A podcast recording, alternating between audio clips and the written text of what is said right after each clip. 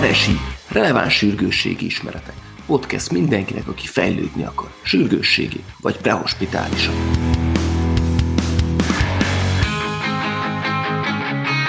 Sziasztok! A mai rövid epizódunk témája pedig a start triás lesz. Az előző témakörökhöz jócskán kapcsolódik ez a téma is.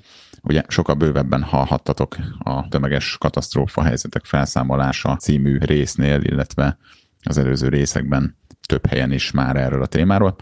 Most úgy gondoltuk, hogy egy-egy elemét a tömeges katasztrófa ellátásának kiragadjuk, és röviden összefoglaljuk. Úgyhogy kezdjük most a startriást. Startriás az egy nemzetközileg alkalmazott prehospitális beteg triázsolási rendszer, amelynek az elemein most csak végig mennénk.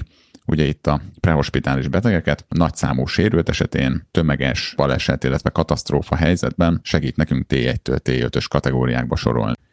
És akkor nézzük, hogy hogy kezdődik ez a start triázs. Megérkezünk a helyszínre, először is azt nézzük meg, hogy mely sérültek járóképesek. Aki járóképes lesz, azt első körben T3-nak, azaz könnyű sérültnek kategorizáljuk. Tehát ha megvannak a T3-as sérültjeink, akkor a T1, T2, T4-eseket kell elkülönítenünk. Ennek a következő lépése az, hogy megnézzük a betegnek van-e spontán légzése, vagy légzik-e a betegünk.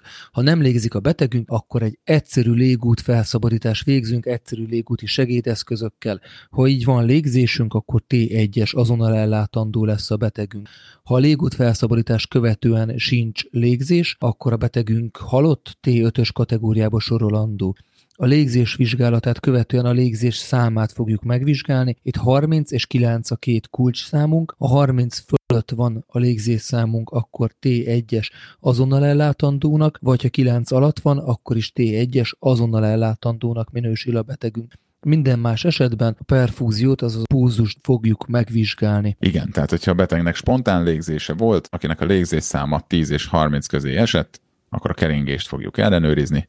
A pulzusnak az ellenőrzése lesz a kulcs, momentum a 120 alatti pulzus T2-es kategóriát jelent, és a 120 feletti pulzus pedig T1-es kategóriát. A start rendszer egyébként CRT-vel is működik. Abban az esetben, hogyha CRT-t nézünk a keringésnél, akkor a kettő másodperc lesz a kulcsunk. Kettő másodperc alatt számít a beteg T2-nek, és kettő másodperces CRT felett pedig T1-nek.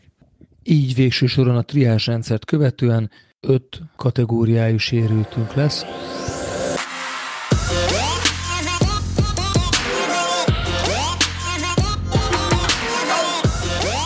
Tehát ha végigmentünk a start triázs rendszeren, akkor gyakorlatilag ki tudtuk osztani a zöld, a sárga, a piros és a fekete karszalagjainkat a betegeinkre, a jelzéseket meg tudtuk adni. Az omszos eljárásrend, illetve bizonyos tömeges kárhely felszámolási rendszerek számolnak T4-es kategóriával is, ami az aktuális erőfeszítéseink és kapacitásainkon kívül eső mentésre így jelen pillanatban nem érdemleges betegekről van szó. Sajnos őrülük, akkor ilyenkor leszoktunk mondani. Ezt a kategóriát nagyon ritkán és illik használni, hiszen föl kell mérnünk a valós erőkapacitásainkat, hát ha át lehet változtatni ezt a beteget egy azonnali kategóriára. Szóval összefoglalva, ez volt a start triázs rendszer, aminek a legelején a légút átjárhatóságát vizsgáljuk. Következő lépésként pedig megnézzük a légzést, tartományokra kell figyelni, a 9 és a 30-as szám tartomány lesz a kulcs. A felett és az alatt légzés számnál a betegünk T1-es kategóriába, kettő közötti számnál pedig további vizsgálatra szorul. Harmadikként pedig ugye a keringést nézzük, itt a pulzust 120 alatt vagy 120 felett.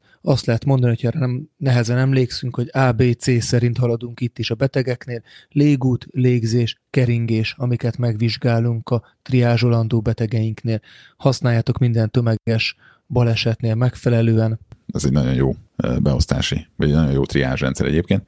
El szeretnénk újságolni nektek, hogy az IM Cases Summit nevű rendezvényen, illetve online konferencián vettünk részt nemrégiben, ami a kanadai sürgősségi elitnek tulajdonképpen egy ilyen online konferenciája. Olyan emberektől hallottunk előadást, amit reméljük majd valamelyest továbbadunk nektek, mint Scott Weingard, Anthony Hellman, tehát gyakorlatilag a, a FOM életnek, a sürgősségi ellátás nyugati szemléletének főembereitől hallhattunk leckéket. Nagyon sok új tudás előadást szereztünk, és reméljük, hogy nagyon sokat tovább tudunk nektek adni. Természetesen a konferenciának nagyon sok költsége volt, az Bécivel ketten álltuk, ha beleszálltok, akkor a buymeacafé.com oldalon tudtok minket támogatni, de ígérjük, hogy enélkül is el fogjuk nektek hozni ennek a konferenciának nagyon sok előadását, előadás kivonatát. Ebből nagyon sokat tudtunk mi is fejlődni, reméljük ti is. Köszönjük szépen, hogy meghallgatatok. Sziasztok!